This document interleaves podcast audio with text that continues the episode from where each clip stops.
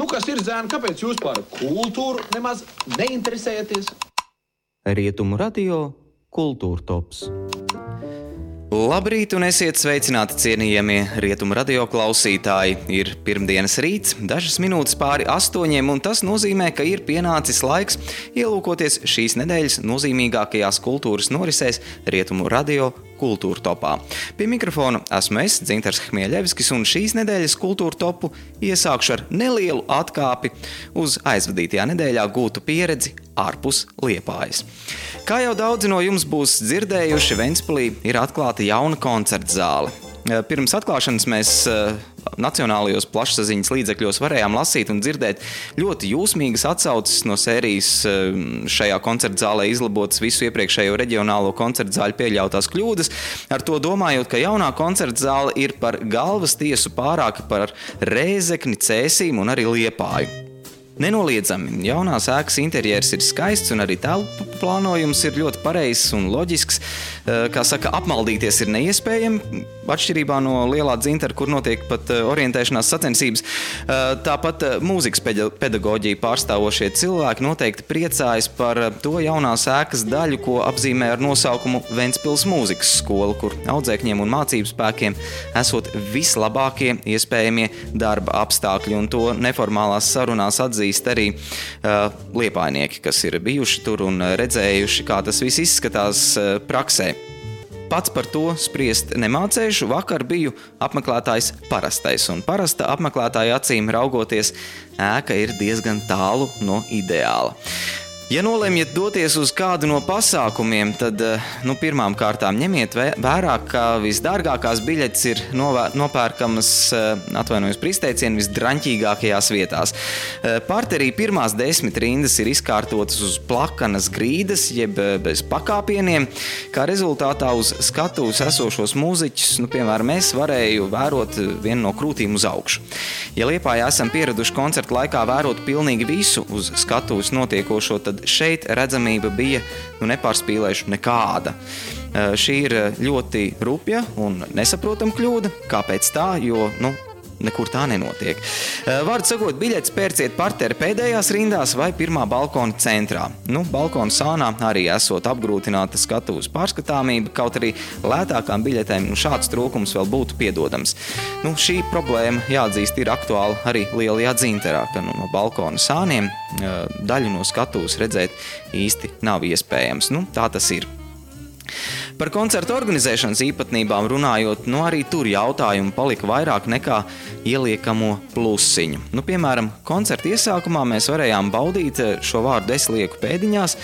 Iepriekš programmā nepieteiktas kādas čelistes pusstundu garu meditāciju, pēc kuras eh, zālē iedegās gaismas. Publika neizpratnē, kas tagad notiek. Nu, visi it kā ir ieradušies uz kaut ko pavisam citu. Paskaidrots, nevienam nekas netiek, taču nu, pamazām cilvēki nolemja, ka varētu būt sācies starpbrīdis. Līdz ar to viss virzās uz foajē. Cik ilgs ir starpbrīdis, arī nevienam nav skaidrs. Nu, jānorāda, ka vismaz eh, šajā koncertā eh, nebija arī kultūras iestādēm eh, visiem tik ļoti ierastā zvana, kas vēst par nepieciešamību ieņemt vietas. Nu, tad nu, kaut kā tādās eh, savstarpējās sarunās eh, pati publika vienojās, ka starpbrīdis varētu būt pusstundu garš. Nu, tas tā no sērijas viena tante teica, bet nu, tā skaidri nevienam zināms nav. Nu, klausītājs, eh, kurš ir ieradies pirmo reizi, tiek atstāts tādā mazliet muļķa lomā. Kas vēl nav? Nav arī kafejnīcas. Nu, vietējie Ventspilnieki to zina, un tāpēc visnotaļ daudzi velk no kabatām vai rokas somiņām ārā blašķītis un pudelītes ar līdz paņemtiem dzērieniem. Es saprotu, ka tas izklausās pārāk neticami, lai būtu patiesība, un tomēr tā bija. Pats koncerts, nu pats koncerts bija man jāatzīst, visnotaļ briesmīgs un radīja jautājumus par skaņotāju profesionālo kvalifikāciju. Ja konkrētajā gadījumā vispār varam runāt par profesionalitāti un kvalifikāciju, tā tad nu, tā saucamais apskaņotais koncerts kurā mūziķi izmanto arī dažādus elektroniskus specifektus, nu, kas šoreiz vienkārši sagāzās vienā milzīgā, bezformīgā troksnī, kur uh, vien epizodiski varēja manīt paceļamies kādas uh, nu, mūzikas atblāzmas, un nu, tā tam jābūt nebija. Žēl mūziķu.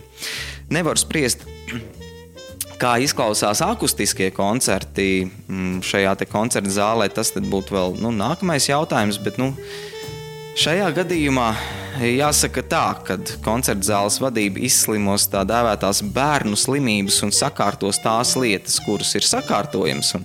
Lielākā daļa, nu, ja neskaita tās eh, desmit rindas eh, pilnīgi uz līdzenas grīdas, tad šīs pārējās lietas nu, ir iespējams sakārtot tad eh, Vēncpils koncerta zāle būs ļoti pieklājīga kultūras norišu vieta.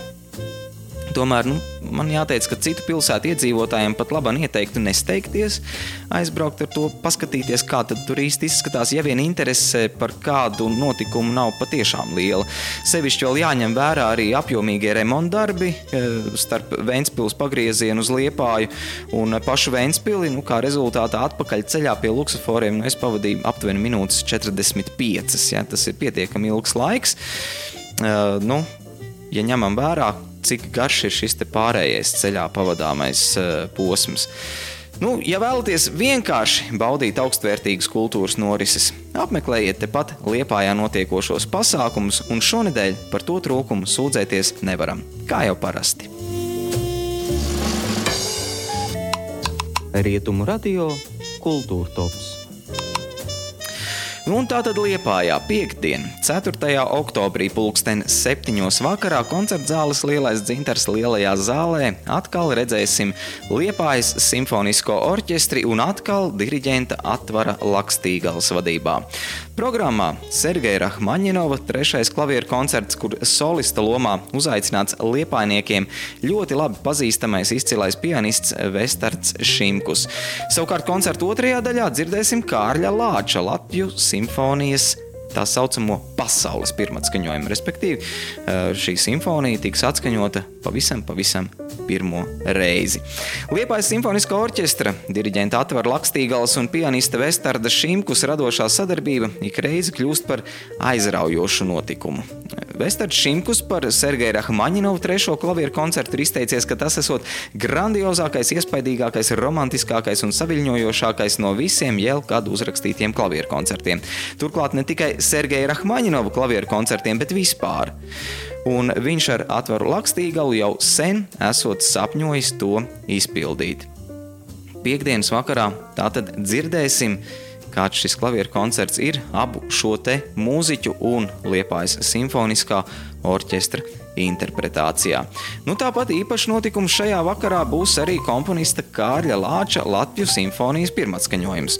Šajā jaundarbā ievijas latviešu tautas dziesmu tēmas un etniskie motīvi, Latvijas valsts vēsture, valsts tapšana un tās simtgade pusstundu garajā simfonijā savijas ar šī brīža Latvijas laika plūdumu.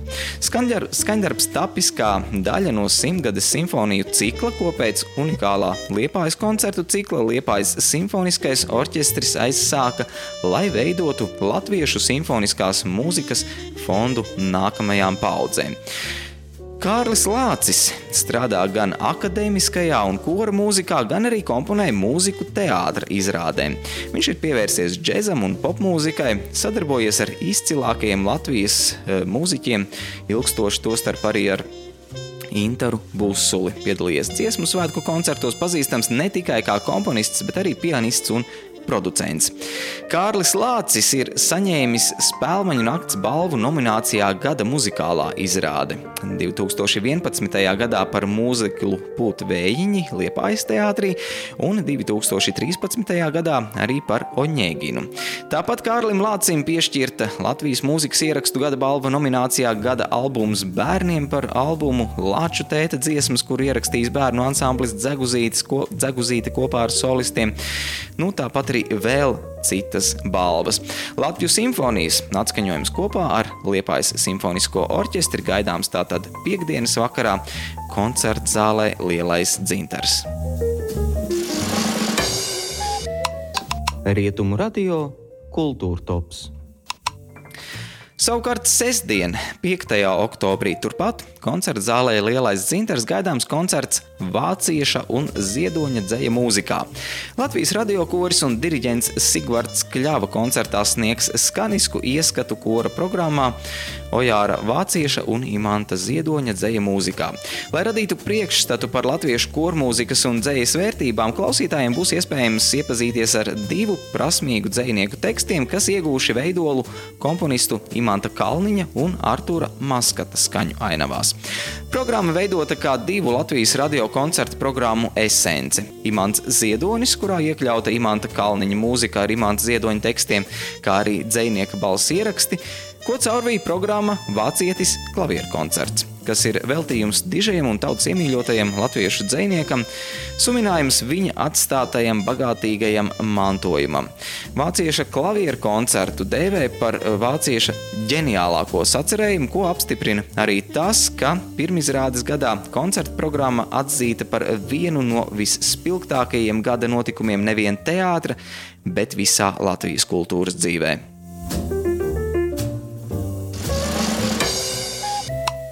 Rietumu radio Kultūra Tops. Koncerta zālē Lielais dzintars nedēļa noslēgsies svētdien, 6. oktobrī ar Japāņu džēza pianistes Hiromi koncertu. Mūzikas norisēm sekojošie rietumu radio klausītāji atcerēsies, ka Hiromi koncerts bija plānots jau pavasarī. Taču, sekojot ārsta norādījumiem, pianistei savu Amerikas Savienoto Valstu un Eiropas koncertu turneju nācās pārcelt uz rudeni. Nu, vienīgais ekstravagantās pianistes koncerts Ziemeļa Eiropā, kas Liepājā bija ieplānots marta nogalē, atlikts uz oktobra pirmo svētdienu. Gremija balvas ieguvēja Hiromi ir viena no izcilākajām mūsdienu pianistēm. Izpelnoties Japānas brīnumbērna slavu jau pusaudzes gados, Hiromi klavieru spēli attīstīja pie viena no mūsdienu vadošajiem džēza pianistiem Čika Korejā un uzstājās kopā ar Eiropas vadošajiem orķestriem. Vēl būdama Bostonas Berklija mūzikas koledžas studente, pianiste laida, vaļā, laida klajā arī savu debijas albumu. Šodien, tātad mūsdienās, eh, apvienojot klasiskās mūzikas repertuāru ar eh, dziļu džēza tradīcijas izpratni un roka elementiem, Hiromi izdevusi duci mūzikas albumu. Šogad ekstravagantā uh, pianiste un komponiste aizvadīs savā jaunā mūzikas albuma ar nosaukumu Solo zīmē un dosies albuma pasaules koncertu turnejā. Viena no pieturām arī Liepāja koncerta zāle Lielais dzintars. Klausītājiem, kas jau bija nopirkuši biļetes uz koncertu 23. martā, ir iespēja ar šīm pašām biļetēm apmeklēt koncertu svētdienā. Biļetes nav jāapmaina, tās būs derīgas, saglabājot esošās sēdvietas. Rietumu radio Kultūra Tops. Rietumu radio kultūra topa noslēgumā jāpiemina arī kaut kas no vizuālās mākslas. Piektdien, 4. oktobrī Liepājas muzeja lielajā izstāžu zālē Kūrmājas prospektā tiks atklāta ikgadējā Liepājas vizuālās mākslas izstāde, kas kļuvusi par nu jau stabilu Liepājas profesionālās mākslas dzīves notikumu. Šodien Liepājas eh, vizuālās mākslas izstāde ir eh, veltīta tēmai ceļā, kas nav sastindzis process no viena galamērķa līdz otram, bet gan nebeidzama kustība. Turklāt ļoti dažādās izpausmēs. To var aplūkot gan geogrāfiskā aspektā, gan no izaugsmas viedokļa, gan arī daudz plašākā filozofiskā aspektā. Tā ir kustība, miedarbība, attīstība, pārmaiņas centieni, sasniegumi, arī plūdums pēc miera, harmonijas un līdzsvara. Tāpat kā iepriekšējos gados Liepājas muzejs iegādāsies vienu no uh, izstādes darba uh, muzeja mākslas krājuma papildināšanai.